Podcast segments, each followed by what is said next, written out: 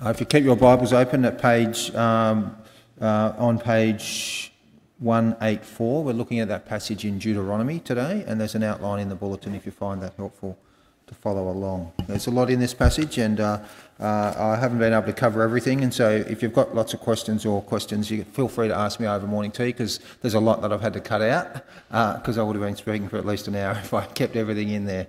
Uh, and so, um, yeah, feel free to ask me questions afterwards as well. Uh, let, let us pray as we come again to God's word. Heavenly Father, we do thank you um, for making yourself known through history. And we thank you that, that, that that history is written down in a language we understand. And we want to worship you on your terms, not our own. And we want to be discerning about the culture in which we live. So to embrace what, embrace what reflects your goodness and to reject what doesn't. So please enable us now to see what it means to worship you according to what your word teaches us today and not according to whatever we see fit. In Jesus' name we pray. Amen. Well, you may have been past so many times and wondered what is in there. It's time to come and take a look. Does that sound familiar to anybody? Uh, it's what we put on the top of the brochure, that uh, the flyer that we letterbox dropped to thousands of people, 6,000 households this past week, and so many people came along. Uh, and uh, yesterday to our open day, and it was really exciting. And uh, but when they came, what were they looking for? Now, many came because of the graveyard history tours that Susan ran and the history of the church building tour by George. But why is the church building here in the first place? And it's not here because of what happened yesterday on a Saturday, but what happens today on Sundays every week, on every Sunday for the last 175 years. And if people come to visit a church service that we have here, not a graveyard tour or church building tour, but a service of worship, what are they coming to look for? What are they coming to look at? What do people in this building actually do when they get together? Now, as individual Christians, our whole lives are an act of worship to God, but as we work through this passage today, let us consider this question What do we do when we gather to worship God together? What do we do when we gather to worship God together?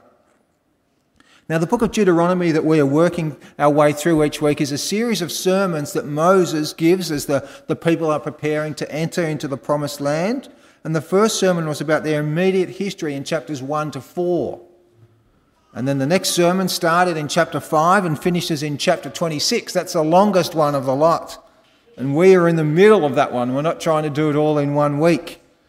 But as we've been going through Deuteronomy, maybe you notice that there's a lot of repetition. A lot of repetition. Remember, remember, remember. Don't forget. Be careful. Chapter 4, now Israel, hear the decrees and the laws I'm about to teach you. Chapter 6, these are the commands, decrees, and laws the Lord your God directed me to teach you. Chapter 8, be careful that you do not forget the Lord your God, failing to observe his commands, his laws, and his decrees. Chapter 10, observe the Lord's commands and decrees that I'm giving you today. Rep- repetition, repetition, repetition. The people listening were probably thinking, well, yes, yes, yes, yes. Well, when are you going to tell us what these decrees and laws actually are? It's all good and well to tell us you know, about them. Well, what actually are they? It's been quite a few chapters already, and you still haven't actually got to what they actually are. Well, in chapter 12, there's a definite shift uh, into unpacking them, and it is what some commentators call the law code. Now, last week, Sam reminded us to remember the context. Key phrase remember the context that the laws that are handed down are in the context of an existing relationship. He reminded us that the Ten Commandments actually begins with a preamble that is not written on the walls up the back here. It's an expression of what God has already done for his people before he hands down the Ten Commandments. So, obeying the Ten Commandments is a response to what God has already done. And so, as God's people, we are called to love and worship God because He first loved us. Remember the context. Obedience, not so that God loves us, but obedience because God loves us. This context of grace first and obedience second is picked up at the end of chapter 11 there in verse uh, 31 to 32. You are about to cross the Jordan to enter and take possession of the land the Lord your God is giving you. The context of grace, what the Lord God is doing for them. What's their response? Verse 31b When you have taken it over and are living there, be sure that you obey all the decrees and laws I'm setting before you today. Grace, and in response to grace, obedience. The beginning of chapter 12 picks up on that when it says, These are the decrees and laws that you must be careful to follow in the land that the Lord your God, the Lord, the God of your ancestors, has given you to possess, as long as you live in the land. Now, even with all the repetition, there is still a progression of thought in this passage in chapter 12 in particular. It looks like it might be going all over the place with its repetition, uh, but there is actually a flow of thought in there. Now, time management gurus, or what is recently called energy management, tell us that our no is our yes. By saying no to one thing, it means we can properly focus, properly focus on what we are saying yes to. No to overwork means yes to family. No to a late night is saying yes to a solid start in the morning. And when it comes to what we worship in our lives, this passage is basically telling us what we say no to is an expression of what we are saying yes to. So, how does what you say no to express what you worship and hold dear in your life? Within the first half of this passage, verses 2 to 4 speaks about how not to worship, what to say no to. Verse 5 to 7 speaks about how to worship, what to say yes to.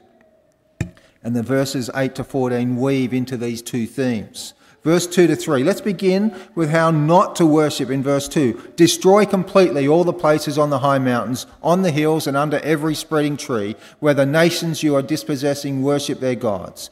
Break down their altars, smash their sacred stones, burn their Asherah poles in the fire, cut down the idols of their gods, and wipe out their names from those places. You must not worship the Lord your God in their way. It's another way of saying no to the destructive elements of the culture in which they're about to enter. And as they took possession of the land the Lord their God was giving them, they would have been surrounded by a culture saturated with idols of counterfeit gods. They would need to make a choice. Will we worship the Lord our God the way the world around us does? Dismissing the unique claims of God, scoffing at the lifestyle of God-fearers? Or will we unashamedly live a life that is countercultural? And verse 30 uh, puts that question before them. Be careful not to be ensnared by inquiring about these gods, their gods, saying, How do these nations serve their gods? We will do the same. But there is a serious problem because where does doing the same as the culture around them lead to? And there is this tragic picture at the end of chapter 12.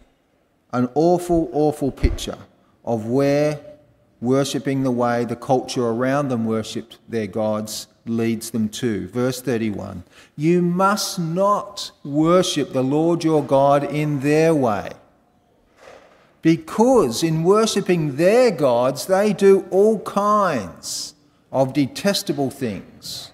The Lord hates. They even burn their sons and daughters in the fire as sacrifices to their gods. No wonder the Lord God calls for the destruction of idols that lead and entice people to do something as depraved as that. Destroy, break down, smash, burn, cut down, wipe out. There is a saying, when in Rome, do as the Romans do. I'm sure you're all familiar with that. What, but would you say that about Australian culture? Now, having returned to Australia after more than 10 years living overseas, There are a lot of great things about the culture in Australia that I, I love and I embrace, and I really missed about being overseas. But there are also some things that I don't want to embrace. Things that I'm a bit ashamed about, about my own country. A culture of alcohol fueled violence. A culture of violence against women the proliferation of online gambling. Do we still want to say, when in Rome, do as the Romans do? A culture in Australia of always trying to scam the system, rich and poor alike. A culture of corporate greed. The scourge of easy access to online pornography that leads to a culture of unfaithfulness in marriage. Increasing issues of pedophilia a culture that is indifferent to the reality that we sacrifice close to 80,000 unborn babies a year to the idol of lifestyle and convenience? Do we still want to say, when in Rome, do as the Romans do? About our own culture.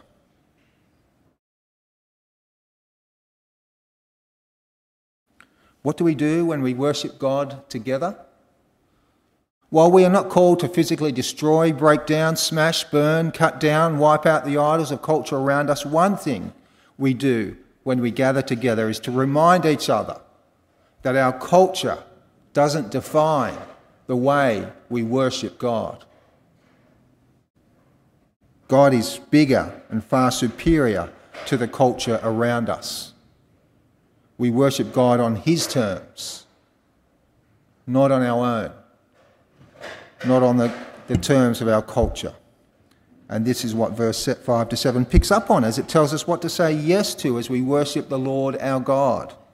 But you are to seek the place the Lord your God will choose from among all your tribes to put his name there for his dwelling. To that place you must go. There bring your burnt offerings and sacrifices, your tithes and special gifts, what you have vowed to give, and your freewill offerings, and the firstborn of your herds and flocks. Now, there's a lot, a lot in there, but let me comment on a couple of things. The expression, the place of the Lord your God will choose, appears six times alone, just between verses 5 and 26. It's indirectly referred to another five times. And in their journey into the promised land, there is this string of places where the people encountered the Lord their God. Mount Sinai, where the Ten Commandments were handed down, was one of those chosen places. And then in the promised land, there'll be other places like Gilgal, Shiloh, and eventually Jerusalem, the city. Then the prophets will speak of a, of a new Jerusalem to come. But just as the Lord their God will bring them into the land, the people are to bring their offerings of thankfulness to God for bringing them into the land, but at the place that God has chosen. Now, this place of worship is one topic of many that Jesus had uh, in, uh, talked about with a convers- in a conversation he had with a Samaritan woman many centuries later when she was asking about wh- where is this place of worship. Jesus said these words A time is coming and has now come when true worshippers will worship the Father in spirit and truth, for they are the kind of worshippers the Father seeks. God is spirit and his worshippers must worship him in spirit and truth, and in truth. The woman said, Well, I know the Messiah is coming, and when he comes, he will explain everything to us. And then Jesus said those famous words in reply I who speak to you am he. Jesus is God's Messiah. Now, Jesus was revealing that the true place of worship is not a particular place. That place was only pointing forward to something far greater. The true place of worship is not a place, but a person. While there may have been a string of places in the Old Testament where people could come and worship the Lord their God, Jesus is now that place true and genuine worship that is driven by the Spirit of God focuses on Jesus. And in his death on the cross, Jesus redeemed his people by taking the judgment that we deserve for doing what is right in our own eyes, worshipping counterfeit gods of our age, the empty way of life embraced by all who reject God as creator of all. And true worship is about engaging with the Lord God on His terms, in the way that God makes possible. And God makes it possible through faith in the Lord Jesus Christ and in Him alone. There is no other way.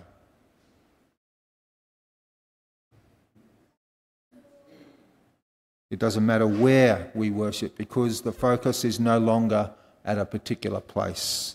So when we come into this building each week, as beautiful as the building is and as it's great to celebrate it yesterday, and I, I enjoy meeting here, I enjoy the space, the atmosphere, it's very special. But let's remember that the object of worship is more important than the place of worship. And remember why we come here in the first place and why this building was built. The object of our worship is God, is the Lord our God. So, what do we do when we come to worship God together? Well, when we worship God together, we worship God together. That is why we are here. We are worshipping God together. To remind ourselves of who God is, to come before Him, not with animals of sacrifice, but with humble hearts, with praise and thanksgiving.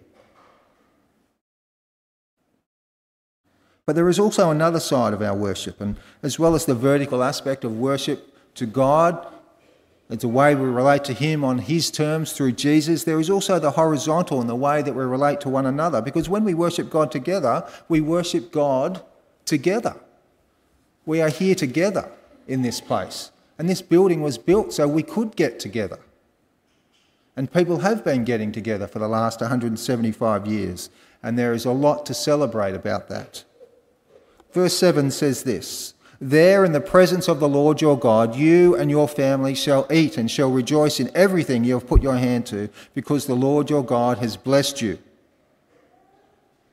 Have a look at verse 12 also and see who is included in that celebration. And there rejoice before the Lord your God, you and your sons and daughters, your male and female servants, and the Levites from your towns who have no land allotted to them, or any inheritance of their own. Worship here is pictured as a response of everyone in the community of faith joyfully feasting on the blessings of being invited into the presence of the Lord their God. Both rich and poor alike, the landowners and the economically vulnerable Levites without land of their own, and everybody in between, united as one in worship of the Lord their God. God's people living in God's place and enjoying the blessings of God's rule. Worshipping the Lord their God on His terms and pointing forward to the great multitude that will worship God into eternity that the book of Revelation speaks about. Now, uh, who grew up on uh, meat and three veg? Okay, who grew up on meat and three veg? Quite a few there. That's right. One of the things that our culture has got right is our love of food. And even though I still love my meat and three veg, I am now exposed to a variety of tastes from so many nations around the world. Even five minutes drive from here, there's so many different options of food. Uh, and that's fantastic. And every week we have morning tea together after the formal part of the service. And once a month we have our congregational lunches. Eating together is a way of worshipping God together, enjoying the goodness of His blessings, and being thankful for food and fellowship. Today will be our standard Aussie sausage sambo on the barbecue. Um, but last month we had a great time having a curry lunch together. Wasn't that fantastic? And that's part of our worship to God, enjoying that fellowship and in being thankful for the goodness that God has given us. Enjoying the goodness of God's provision is an expression of God's is an expression of worship together. Having a meal on your own is very different to having a meal with other people who are also uh, united in Christ.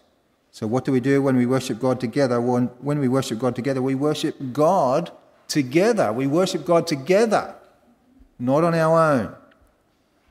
So let me draw out some implications of that. Four implications. Gathering together to worship is not something we should be flippant or casual about. If Moses had to call out the Israelites for worshipping the Lord God whatever way they pleased, we need to also be careful. And thank you for all of you when faced with a clash of options on a Sunday morning, you choose church as your first priority. That you don't push gathering to worship God together down the list of priorities and fit it in when you can. But you make it a priority because you recognize how important it is to gather together. Your presence today is a reflection of your priorities, and I want to say thank you for that. It's, it's encouraging. I'm encouraged every week. Imagine if I stood here every week and there was nobody here. Implication two. But that also means that what we do when we gather together is to worship God on His terms and not our own. And as we meet in this particular church building, we try and design the services to worship the Lord our God to reflect that we're coming to Him on His terms. Now, as it is History Week, let me delve into the past about 500 years ago. And on the 21st of March 1556, a man was burnt at the stake in England. Any history buffs want to take a guess about who that man is? Cranmer, that's right, Thomas Cranmer. Very good, Jenny, very good. One of the legacies he left for us almost 500 years later is the guidelines that he wrote down to help shape the form of a Sunday service when people gather to worship together. We continue to follow those guidelines today uh, in this church. Now, I'm not sure if you've picked up on this, but apart from the communion service when we have it, there are four basic forms of service that we use from week to week. Now, I know a lot of you haven't grown up in the Anglican Church, and so I want to use this opportunity to explain a few things that are related to the richness of our heritage that reflect what is going on in this passage. Now, some services recognise the need to start with a time to humble ourselves before the Lord our God, re- recognizing we don't deserve God's grace. That, that is reflected in the use of the confession at the start, that we pray out loud together. We, we begin with in humility and, and repentance. And, and that's what we did today. We had a time of confession at, at the start of the service. Well, there's other forms that reflect a time of begin with a, a time of praise and a, a prayer of thanksgiving to start coming in and thanking God for who He is and what He's done. Another form celebrates what the Lord God has revealed about who He is by saying together a summary of what we believe is God's people at the very beginning of the service, a creed. We've had both a confession and a creed in the service at the start. But each service is designed with a particular flow in mind. It's not just a random uh, putting these th- three songs in a sermon and chuck a few bits and pieces in. Each thing is designed with a particular flow in mind, and that's the influence of Thomas Cranmer. And so each service, whether it's from humility to thanksgiving and celebration, or thanksgiving to humility and then to celebration. And if you want to know what the four forms are, the key forms, then collect the bulletins over a four week period and compare them and see what the differences are. Or if you want to borrow a, a prayer book that from the back table, I've actually got some out. I've put them up next to the computer and some in the, in the seats on the way out in the foyer. If you want to take one and have a look at that and see how it's put together, the different forms, feel free to do that. Because we find that the structure of the service each week, it's no random thing. We're trying to be intentional about reflecting coming to God on His terms, not our own.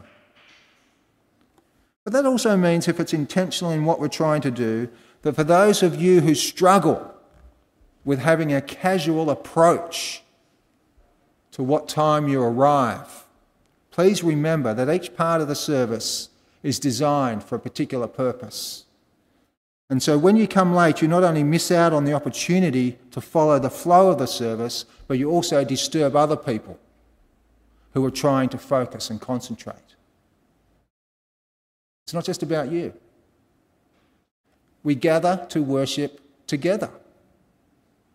You don't gather to worship individually.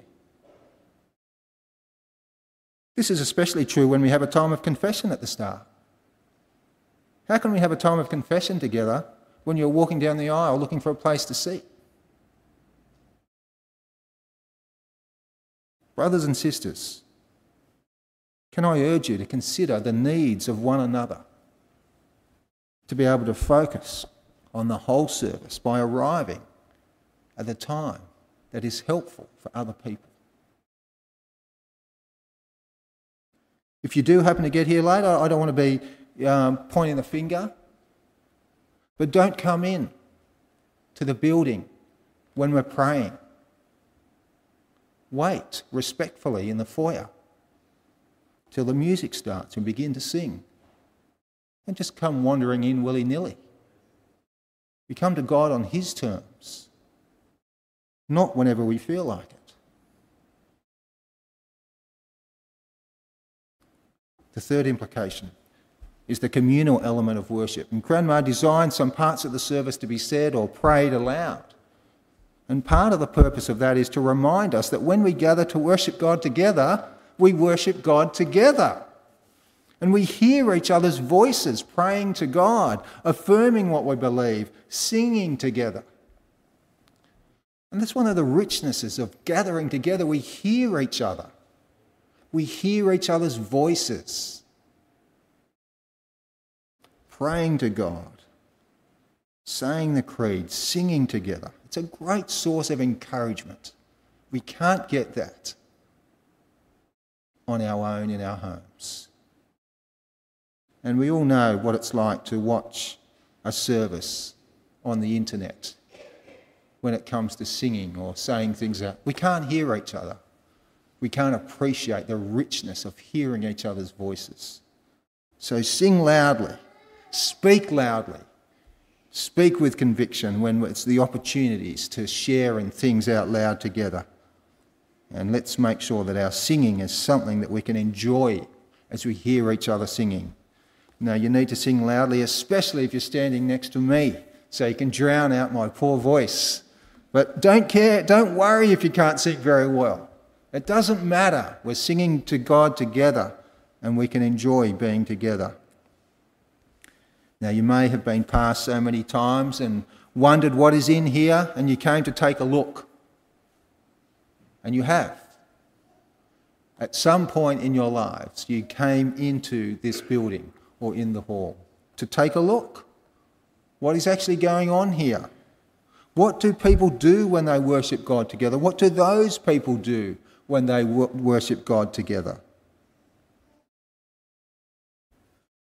Well, when we worship God together here at St. Thomas's, we worship God we worship God together. And that is why we're here this morning. And the only people who can worship God legitimately are the redeemed of the Lord, which is implication four If you are not a Christian here today or listening, I urge you to consider taking that step of faith to choose to worship your Creator God and becoming a brother and sister in Christ. So, along with us, we can worship God together. Let me pray for us all. Heavenly Father, we thank you that it is through Jesus that we come to worship you. Please help us to be discerning about the culture in which we live, to not allow it to shape the way that we come to worship you to be thankful for what reflects your goodness and to be discerning about what doesn't. Enable us to worship you on your terms, not on our own, not on whatever we feel like.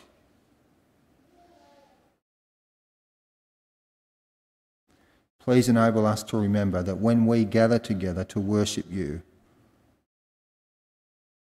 we worship you together. In Jesus' name we pray. Amen.